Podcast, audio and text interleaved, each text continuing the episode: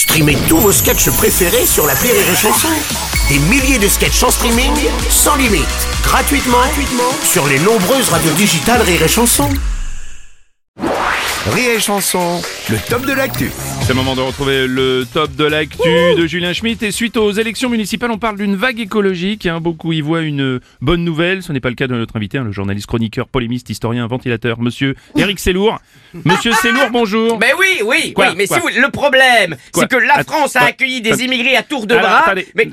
Attendez, monsieur Célourd, on n'a pas commencé. Ah, pardon. Voilà. Donc, comment voyez-vous ce mouvement écologiste en France ? Vous pouvez y aller là maintenant. C'est à moi ? Oui, allez-y, c'est à vous. Mais oui, mais le problème, c'est que la France a accueilli des émigrés à tour de bras. Alors, faut pas s'étonner des dérives islamo-écologistes invasives. Je comprends pas, parce que je ne comprends pas. Écoutez, tout le monde le sait. La couleur des écologistes, c'est le vert. Oui. Le vert, c'est l'islam. Oui. L'islam, c'est la décapitation. La décapitation, ça veut dire quoi ? Ça veut dire plus personne qui peut marquer de la tête sur les coups de pied arrêtés. Les musulmans veulent qu'on perde la Coupe du Monde. Tout le monde le sait. C'est historique, entendez. J'en avais parlé dans mon bouquin il y a 4 ans. Ah oui, votre livre intitulé Comment se défendre face à un robot djihadiste aux éditions du Bras tendu. C'est celui-là, je me rappelle. Oui. Non, dites pas n'importe quoi. Non, ça c'est mon livre de self-défense. Non, je vous parle de mon dernier roman historique intitulé « Oulala, déjà 10h, tiens, si on brûlait Mohamed » aux éditions du stylo qui purule. Bon, quoi qu'il en soit, j'ai du mal à comprendre comment vous reliez l'écologisme et l'islam. Non, enfin, c'est simple. Écoutez, oui, mais c'est agaçant. Tout le monde le sait.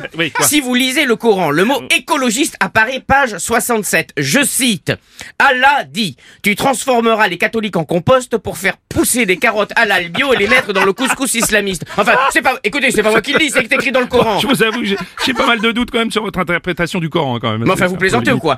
Tout le monde le sait, les écologistes veulent nous faire manger des graines de quinoa qui sont contaminées aux molécules d'islam, avec pour effet de nous faire transformer en musulmans. J'en veux pour preuve le nombre croissant de barbus sur le territoire. C'est très connu, c'est ce qui s'appelle la sojlamisation de la France. C'est écrit dans le Coran, c'est très connu. Moi, je pense que vous dites n'importe quoi en fait, surtout. Écoutez, demandez aux services secrets français, ils vous diront la même chose que moi. Le peuple arabo-kamikaze avait déjà tenté la même chose en 2000. Ils ont racheté toutes les épiceries de Paris pour y vendre des pépitos à 12,50 € le paquet. Pourquoi ?